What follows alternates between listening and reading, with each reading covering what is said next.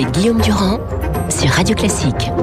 Et la lumière s'abat sur le studio de Radio Classique avec vous, Luc Ferry. Je présente bien évidemment. Bonjour, bienvenue. Bonjour Guillaume. Vous êtes gaulliste. Oui. Vous êtes de droite. Oui. Euh, il va y avoir des élections européennes. Oui.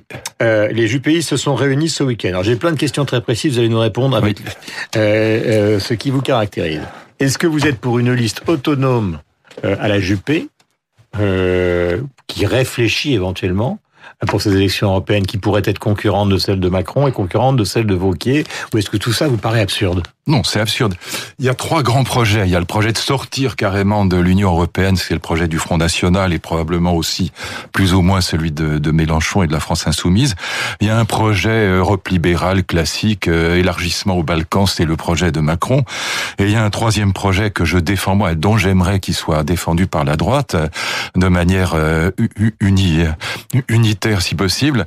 C'est l'idée d'une d'une Europe à 10 ou 12 avec harmonisation fiscale et sociale. Donc il y a vraiment trois projets complètement différents.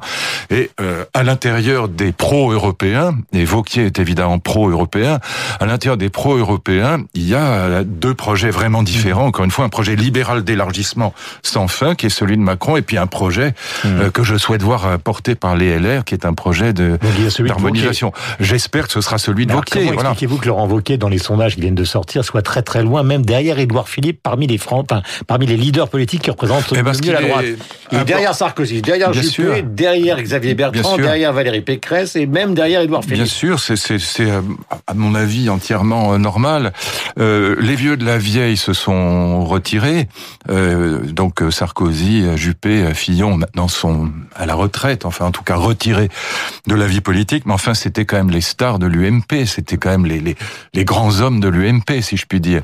Donc pour l'instant, Vauquier a une stratégie. Je ne sais pas s'il a raison ou tort. euh, L'avenir le dira. Il, il- considère que rentrer trop tôt dans la bataille politique présidentielle est une grave erreur, qu'il faut attendre que le président de la République ait fait, ait fait ses preuves dans un, dans un sens ou dans un autre avant de, de prendre le relais et d'entrer dans la, dans la course. Bon, moi, je ne sais pas si c'est une stratégie, je suis pas, je suis ni communicant ni, ni politicien, mais en tout cas, c'est sa stratégie à lui. Donc, c'est une stratégie qui fait qu'évidemment, il n'est pas du tout au premier plan. D'ailleurs, on le voit très rarement. Il, inter- il intervient très peu, peut-être trop peu, euh, selon ses, certains, mais en tout cas, c'est sa stratégie.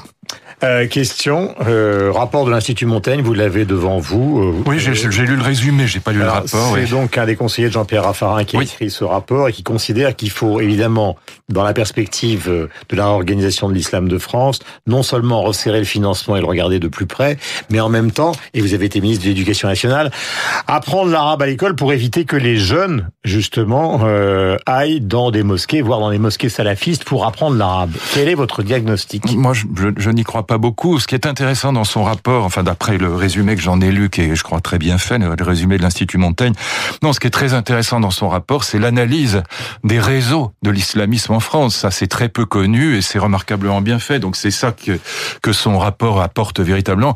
Sur les solutions, personne ne les a. Je suis pas certain que la stratégie années 70 qui consiste à enseigner euh, dans, dans la langue des, des, des étrangers, ou en l'occurrence, c'est pas d'ailleurs des étrangers, parce qu'on parle pas français. des migrants, ils sont français, mais il y a aussi les migrants.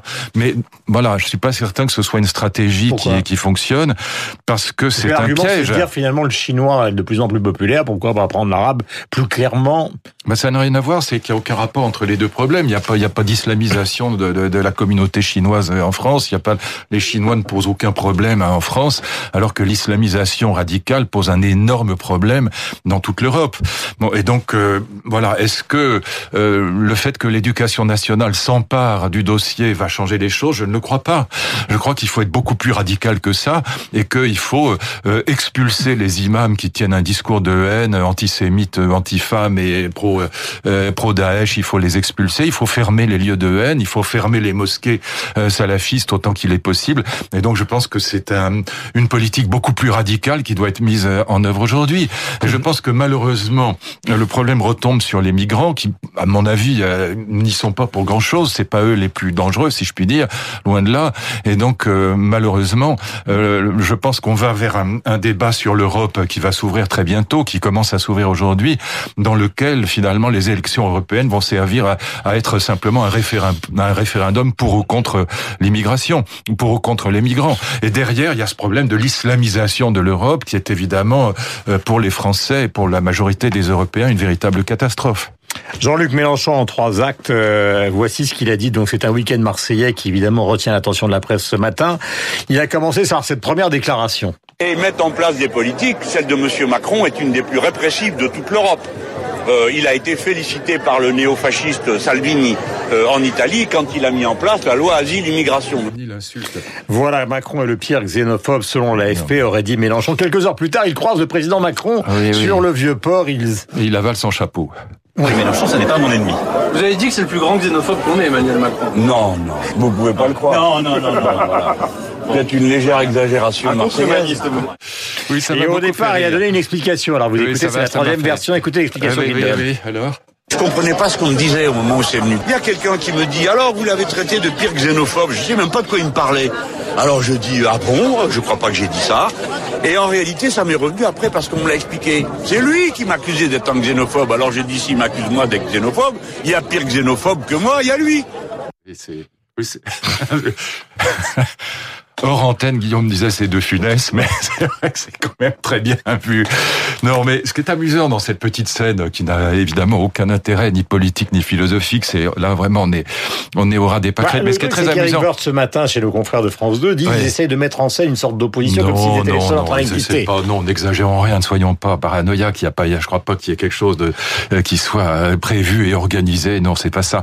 Non, la seule chose qui est un peu amusante là-dedans, c'est la différence qu'il y a chez Mélenchon en particulier, mais c'est pas le seul, entre le discours du bretteur qui se laisse emporter par les foules et, qui dit une connerie grosse comme lui. Oui, mais enfin là, c'est une ânerie. Hmm. Euh, D'abord dire que Salvini euh, en sens Macron, Salvini insulte Macron, âgé qu'on continue. Donc euh, euh, c'est que c'est complètement faux. Bon, et par ailleurs, le traité plus grand xé- xénophobe de la terre est, est parfaitement ridicule. Et Mélenchon, qui est un homme intelligent, le sait très bien. Et puis quand on se retrouve face à face avec la personne, les yeux dans les yeux, bah, on est obligé d'en rabattre Hmm. et d'avaler son chapeau.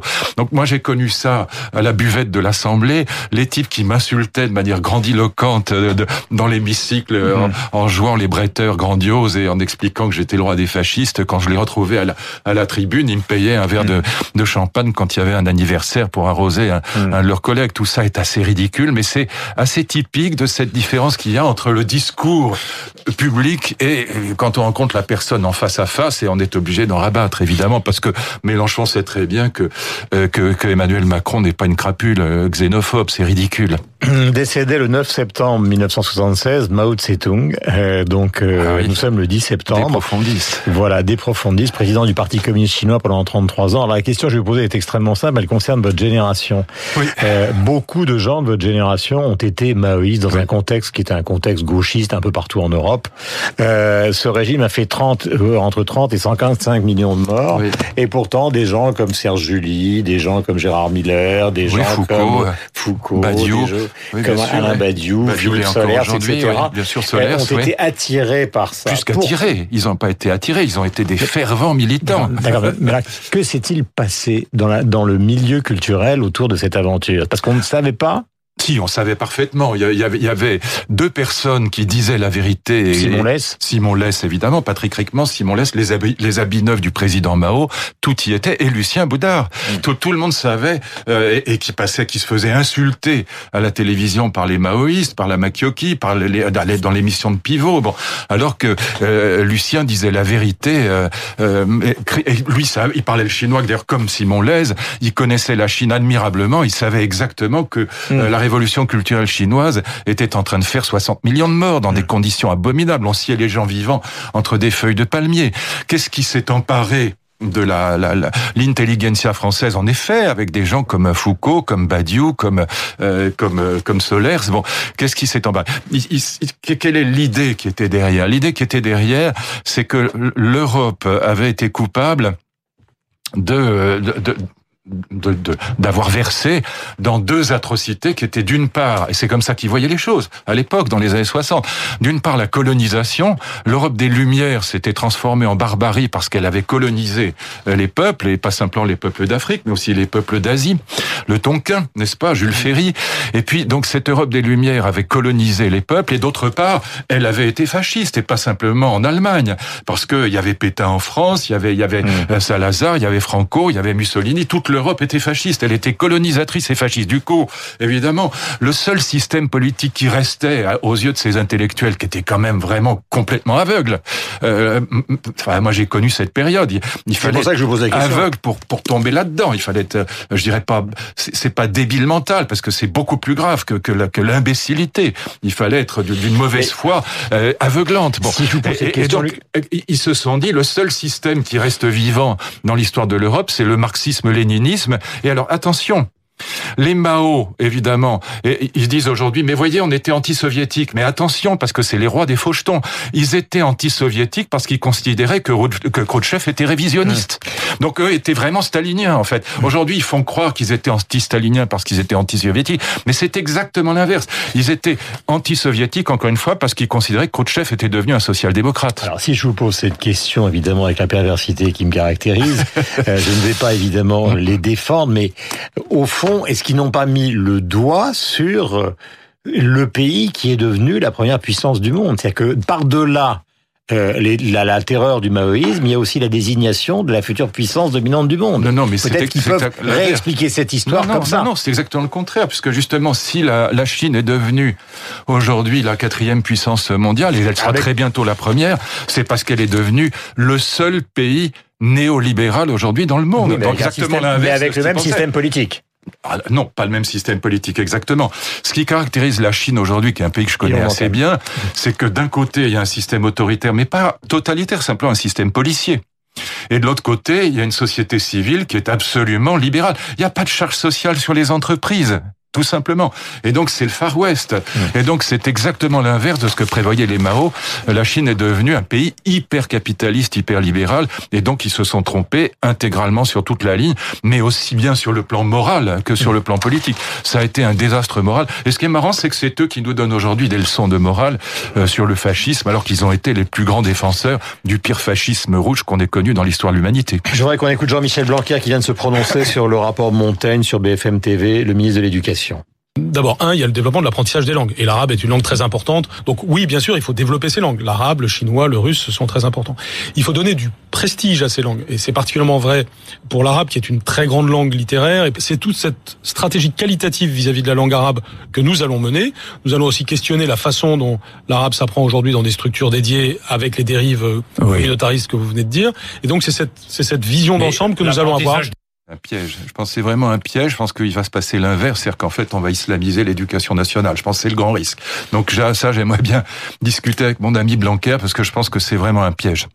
Luc Ferry, comme tous les lundis sur l'antenne de Radio Classique. Merci Luc, passez la meilleure journée possible suivant la formule consacrée, mais sincère, ce qui fait la différence. 8h58. Bonne journée à tous ceux qui nous écoutent. Nous avons rendez-vous avec Franck Ferrand et Suzanne Valadon.